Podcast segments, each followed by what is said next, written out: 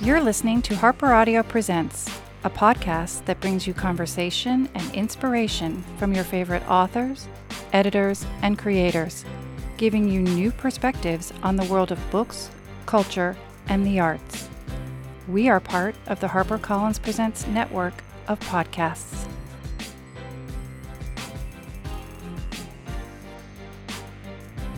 I'm Ana Maria Allessi, and this week we'll hear an audiobook excerpt from the newly published Go Set a Watchman by Harper Lee, read by Reese Witherspoon.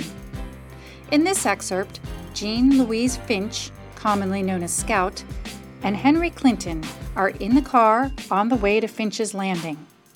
Henry's mention of Dill, an old childhood friend, reminds Scout of a summer long ago. Here now is Reese Witherspoon reading from Go Set a Watchman by Harper Lee. They were on the sleeping porch, the coolest part of the house. They slept there every night from the beginning of May to the end of September.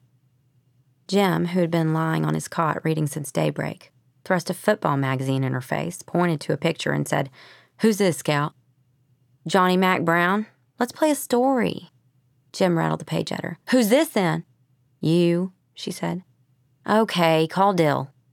It was unnecessary to call Dill. The cabbages trembled in Miss Rachel's garden. The back fence groaned, and Dill was with them. Dill was a curiosity, because he was from Meridian, Mississippi, and was wise in the ways of the world. He spent every summer in Maycomb with his great aunt, who lived next door to the Finches. He was a short, square built, cotton headed individual, with the face of an angel and the cunning of a stoat. He was a year older than she, but she was a head taller. Hey, said Dill. Let's play Tarzan today. I'm going to be Tarzan. You can't be Tarzan, said Jem. I'm Jane, she said. Well, I'm not going to be the ape again, said Dill. I always have to be the ape. You want to be Jane then? asked Jem. He stretched, pulled on his pants, and said, We'll play Tom Swift. I'm Tom. I'm Ned, said Dill and she together. No, you're not, she said to Dill. Dill's face reddened. Scout, you always have to be second best. I never am the second best. You want to do something about it? she asked politely, clenching her fists. Jem said, You can be Mr. Damon, Dill. He's always funny and he saves everybody in the end. You know, he always blesses everything. Bless my insurance policy, said Dill, hooking his thumbs through invisible spenders. Oh, all right. What's it going to be? said Jem. His ocean airport or his flying machine? I'm tired of those, she said. Make us up one. Okay, Scout. You're Ned Newton. Dill, you're Mr. Damon. Now, one day Tom's in his laboratory working on a machine that can see through a brick wall when this man comes in and says, Mr. Swift, I'm Tom. So I say, Yes, sir. Can't anything see through a brick wall, said Dill. But this thing could. Anyway, this man comes in and says, Mr. Swift? Jem, she said, if there's going to be this man, we'll need somebody else. Want me to run and get Bennett? No, this man doesn't last long, so I'll just tell his part. You got to begin a story, Scout. This man's part consisted of advising the young inventor that a valuable professor had been lost in the Belgian Congo for 30 years, and it was high time somebody tried to get him out. Naturally, he had come to seek the services of Tom Swift and his friends, and Tom leaped at the prospect of adventure. The three climbed into his flying machine, which was composed of wide boards they had long ago nailed across the chinaberry tree's heaviest branches. It's awful hot up here, said Dill. Huh, huh, huh. What? said Jem. I say it's awful hot up here so close to the sun. Bless my long underwear. You can't say that, Dill. The higher you go, the colder it gets. I reckon it gets hotter. Well, it doesn't. The higher it is, the colder it is because the air gets thinner. Now, Scout, you say, Tom, where are we going? I thought we were going to Belgium, said Dill. You've got to say, where are we going? Because the man told me. He didn't tell you, and I haven't told you yet, see? They saw. When Jem explained their mission, Dill said, If he's been lost for that long, how do they know he's alive? Jem said, this man said he got a signal from the Gold Coast that Professor Wiggins was. If he just heard from him, how come he's lost? she said. Was among a lost tribe of headhunters, continued Jem, ignoring her. Ned, do you have the rifle with the x ray sight? Now you say yes. She said, Yes, Tom. Mr. Damon, have you stocked the flying machine with enough provisions? Mr. Damon! Dill jerked to attention. Bless my rolling pin, Tom. Yes, sirree. they made a three point landing on the outskirts of Cape Town. And she told Jem he hadn't given her anything to say for 10 minutes, and she wasn't going to play anymore if he didn't. Okay, Scout, you say, Tom, there's no time to lose. Let's head for the jungle. She said it.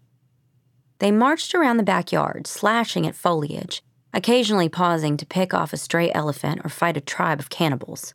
Jem led the way. Sometimes he shouted, Get back! And they fell flat on their bellies in the warm sand. Once he rescued Mr. Damon from Victoria Falls while she stood around and sulked because all she had to do was hold the rope that held Jem. Presently, Jem cried, We're almost there, so come on! They rushed forward to the guardhouse, a village of headhunters. Jem dropped to his knees and began behaving like a snake healer. What are you doing? she said. Shh, making a sacrifice. You look afflicted, said Dill. What's a sacrifice? You make it to keep the headhunters off of you. Look, there they are. Jem made a low humming noise, said something like, Booja, booja, booja. And the car house came alive with savages. Dill rolled his eyes up in their sockets in a nauseating way, stiffened, and fell to the ground. They've got Mr. Damon, cried Jem. They carried Dill, stiff as a light pole, out into the sun. They gathered fig leaves and placed them in a row down Dill from his head to his feet. Think it'll work, Tom? she said. Might. Can't tell yet. Mr. Damon? Mr. Damon, wake up! Jem hit him on the head. Dill rose up, scattering fig leaves. Now stop it, Jem Finch, he said, and resumed his spread eagle position. I'm not going to stay here much longer. It's getting hot. Jem made mysterious papal passes over Dill's head and said, Look, Ned, he's coming too. Dill's eyelids fluttered and opened. He got up and reeled around the yard, muttering, oh, Where am I? Right here, Dill, she said in some alarm. Jem scowled. You know that's not right. You say, Mr. Damon, you're lost in the Belgian Congo where you have been put under a spell. I am Ned, and this is Tom. Are we lost too? said Dill. We were all the time you were hexed, but we're not anymore, said Jem. Professor Wiggins is staked out in a hut over yonder, and we've got to get him. For all she knew, Professor Wiggins was still staked out. Calpurnia broke everybody's spell by sticking her head out the back door and screaming, Y'all want any lemonade? It's 10:30. You all better come get some, or you'll be boiled alive in that sun. Calpurnia had placed three tumblers and a big pitcher full of lemonade inside the door on the back porch an arrangement to ensure their staying in the shade for at least five minutes. Lemonade in the middle of the morning was a daily occurrence in the summertime. They downed three glasses apiece and found the remainder of the morning lying emptily before them. Want to go out in Dobbs' pasture? asked Dill. No. How about let's make a kite? she said. We can get some flour from Calpurnia. Can't fly a kite in the summertime, said Jem. There's not a breath of air blowing. The thermometer on the back porch stood at 92. The car house shimmered faintly in the distance, and the giant twin chinaberry trees were deadly still. I know what, said Dill. Let's have a revival. The three looked at one another. There was merit in this. Dog days in Maycomb meant at least one revival, and one was in progress that week. It was customary for the town's three churches Methodist, Baptist, and Presbyterian to unite and listen to one visiting minister. But occasionally, when the churches could not agree on a preacher or his salary, each congregation held its own revival with an open invitation to all. Sometimes, therefore, the populace was assured of three weeks' spiritual reawakening. Revival time was a time of war. War on sin, Coca Cola, picture shows, hunting on Sunday, War on the increasing tendency of young women to paint themselves and smoke in public. War on drinking whiskey. In this connection, at least 50 children per summer went to the altar and swore they would not drink, smoke, or curse until they were 21. War on something so nebulous Jean Louise never could figure out what it was, except there was nothing to swear concerning it, and war among the town's ladies over who could set the best table for the evangelist. Maycomb's regular pastors ate free for a week also, and it was hinted in disrespectful quarters that the local clergy deliberately led their churches into holding separate services, thereby gaining two more weeks' honoraria. This, however, was a lie.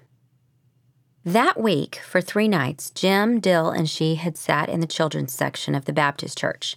The Baptists were hosts this time, and listened to the messages of the Reverend James Edward Moorhead, a renowned speaker from North Georgia. At least that is what they were told. They understood little of what he said except his observations on hell.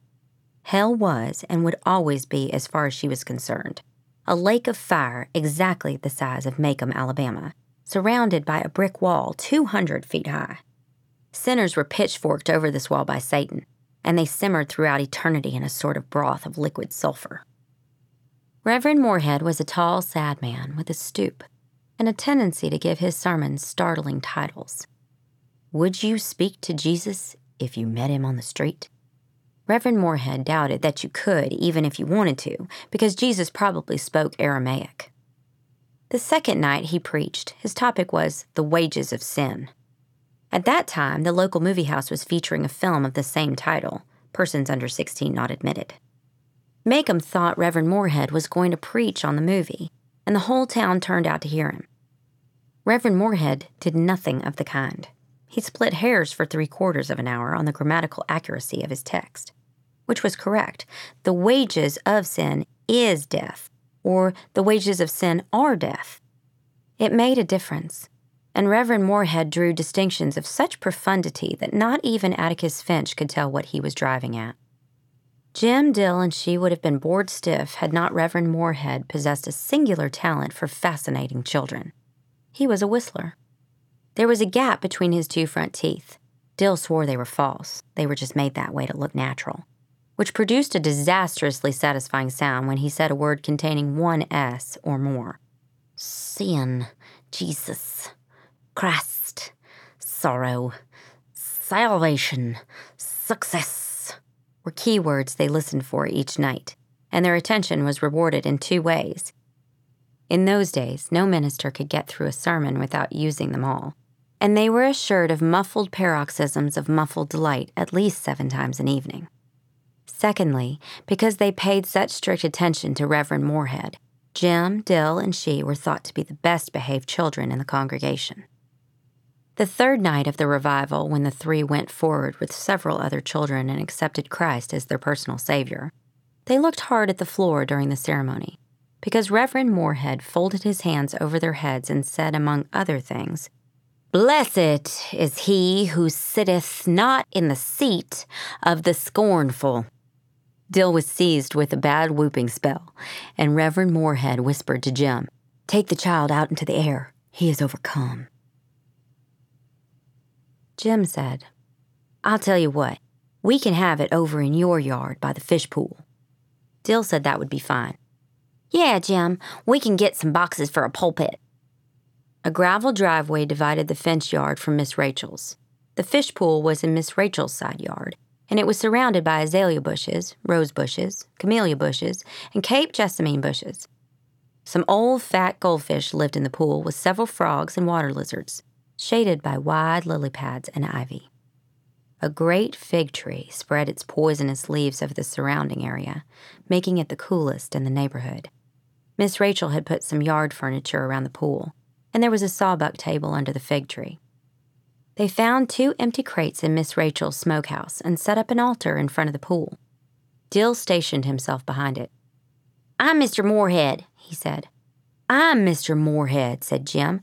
I'm the oldest. Oh, all right, said Dill. You and Scout can be the congregation. We won't have anything to do, she said. And I swanee if I'll sit here for an hour and listen to you, Jem Finch. You and Dill can take up collection, said Jem. You can be the choir, too. The congregation drew up two yard chairs and sat facing the altar. Jem said, Now you all sing something. She and Dill sang, Amazing grace, how sweet the sound that saved a wretch like me. I once was lost, but now I'm found. Was blind, but now I see. Amen. Jem wrapped his arms around the pulpit, leaned over, and said in confidential tones, My, it looks good to see you all this morning. This is a beautiful morning. Dill said, Amen. Does anybody this morning feel like opening up wide and singing his heart out? Asked Jem.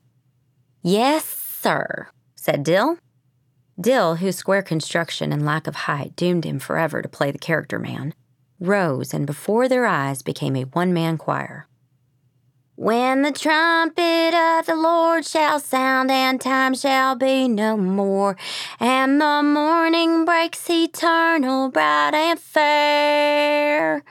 When the saved of earth shall gather over on the other shore, and the roll is called up yonder, I'll be there. The minister and the congregation joined in the chorus. While they were singing, she heard Calpurnia calling in the dim distance. She batted the gnat like sound away from her ear. Dill, red in the face from his exertions, sat down and filled the Amen corner. Jem clipped invisible pince nez to his nose, cleared his throat, and said, The text for the day, my brethren, is from the Psalms. Make a joyful noise unto the Lord, O ye gates, Jem detached his pince nez, and while wiping them, repeated in a deep voice, Make a joyful noise unto the Lord. Dill said, It's time to take up collection, and hit her for the two nickels she had in her pocket. You give 'em back after church, Dill, she said. You all hush, said Jem. It's time for the sermon. Jem preached the longest, most tedious sermon she'd ever heard in her life. He said that sin was about the most sinful thing he could think of and no one who sinned could be a success, and blessed was he who sat in the seat of the scornful. In short, he repeated his own version of everything they had heard for the past three nights. His voice sank to its lowest register. It would rise to a squeak, and he would clutch at the air as though the ground were opening beneath his feet. He once asked, Where is the devil? and pointed straight at the congregation. Right here in Maycomb, Alabama. He started on hell, but she said, Now cut it out, Jem. Reverend Moorhead's description of it was enough to last her a lifetime. Jem reversed his field and tackled heaven. Heaven was full of bananas, Dill's love, and scalloped potatoes, her favorite. And when they died, they would go there and eat good things until Judgment Day. But on Judgment Day, God, having written down everything they did in a book from the day they were born, would cast them into hell. Jem drew the service to a close by asking all who wished to be united with Christ to step forward. She went. Jem put his hand on her head and said, Young lady, do you repent? Yes, sir, she said. Have you been baptized? No, sir, she said. Well, Jem dipped his hand into the black water of the fish pool and laid it on her head. I baptize you. Hey, wait a minute, shouted Dill. That's not right. I reckon it is, said Jem. Scout and me are Methodists. Yeah, but we're having a Baptist revival. You got a ducker. I think I'll be baptized too. The ramifications of the ceremony were dawning on Dill, and he fought hard for the role. I'm the one, he insisted. I'm the Baptist, so I reckon I'm the one to be baptized. Now listen here, Dill Pickle Harris she said menacingly. I haven't done a blessed thing this whole morning. You've been the Amen corner, you sang a solo, and you took up collection. It's my time now. Her fists were clenched, her left arm cocked, and her toes gripped the ground. Dill backed away. Now cut it out, Scout. She's right, Dill, Jem said. You can be my assistant. Jem looked at her. Scout, you better take your clothes off. They'll get wet. She divested herself of her overalls, her only garment. Don't you hold me under, she said, and don't forget to hold my nose. She stood on the cement edge of the pool. An ancient goldfish surfaced and looked balefully at her, then disappeared beneath the dark water. How deep's this thing? she asked. Only about two feet, said Jem, and turned to Dill for confirmation. But Dill had left them. They saw him going like a streak toward Miss Rachel's house. Reckon he's mad? She asked. I don't know. Let's wait and see if he comes back. Jem said they had better shoo the fish down to one side of the pool lest they hurt one, and they were leaning over the side wrestling the water when an ominous voice behind them said, Who? Who? said Dill from beneath a double bed sheet in which he had cut eye holes. He raised his arms above his head and lunged at her. Are you ready? he said. Hurry up, Jem, I'm getting hot. For crying out loud, said Jem. What are you up to? I'm the Holy Ghost, said Dill modestly. Jem took her by the hand and guided her into the pool. The water was warm and slimy, and the bottom was slippery. Don't you duck me but once, she said. Jem stood on the edge of the pool. The figure beneath the sheet joined him and flapped its arms wildly. Jem held her back and pushed her under. As her head went beneath the surface, she heard Jem intoning, Jean Louise Finch, I baptize you in the name of! Miss Rachel's switch made perfect contact with the sacred apparitions behind. Since he would not go backward into the hail of blows, Dill stepped forward at a brisk pace and joined her in the pool. Miss Rachel flailed relentlessly at a heaving tangle of lily pads, bedsheet, legs and arms, and twining ivy. Get out of there! Miss Rachel screamed. I'll Holy Ghost you, Charles Baker Harris. Rip the sheets off my best bed, will you? Cut holes in 'em, will you? Take the Lord's name in vain, will you? Come on, get out of there. Cut it out, Aunt Rachel, blurbled Dill, his head half underwater. Give me a chance. Dill's efforts to disentangle himself with dignity were only moderately successful. He rose from the pool like a small, fantastical water monster, covered with green slime and dripping sheet. A tendril of ivy curled around his head and neck. He shook his head violently to free himself, and Miss Rachel stepped back to avoid the spray of water. Jean Louise followed him out. Her nose tingled horribly from the water in it, and when she sniffed, it hurt. Miss Rachel would not touch Dill, but waved him on with her switch, saying, March! She and Jem watched the two until they disappeared inside Miss Rachel's house. She could not help feeling sorry for Dill. Let's go home, Jem said. It must be dinner time. They turned in the direction of their house and looked straight into the eyes of their father. He was standing in the driveway. Beside him stood a lady they did not know and Reverend James Edward Moorhead. They looked like they had been standing there for some time. Atticus came toward them, taking his coat off. Her throat closed tight and her knees shook. When he dropped his coat over her shoulders, she realized she was standing stark naked in the presence of a preacher. She tried to run, but Atticus caught her by the scruff of the neck and said, Go to Calpurnia. Go in the back door. Calpurnia scrubbed her viciously in the bathtub, muttering, Mr. Finch called this morning and said he was bringing the preacher and his wife home for dinner. I yelled till I was blue in the face for you all. Why didn't you answer me? Didn't hear you, she lied. Well, it was either get that cake in the oven or round you up. I couldn't do both. Ought to be ashamed of yourselves, mortifying your daddy like that. She thought Calpurnia's bony finger would go through her ear. Stop it, she said. If he doesn't whale the tar out of both of you, I will, Calpurnia promised. Now get out of that tub. Calpurnia nearly took the skin off her with the rough towel and commanded her to raise her hands above her head.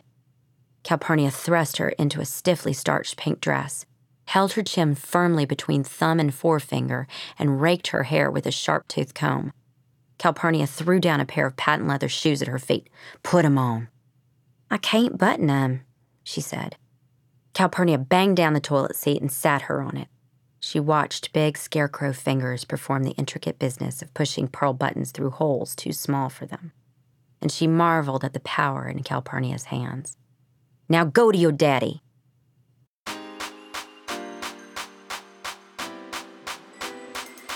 Thank you for listening. I'm Ana Maria Allessi, and this episode was edited by Sharon Matlin with production help from Jennifer Monroe.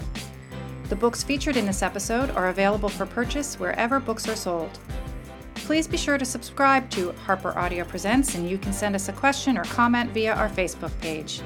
We hope you'll join us next time as we hear more from leading figures across books, culture, and the arts, all brought to you by Harper Audio Presents.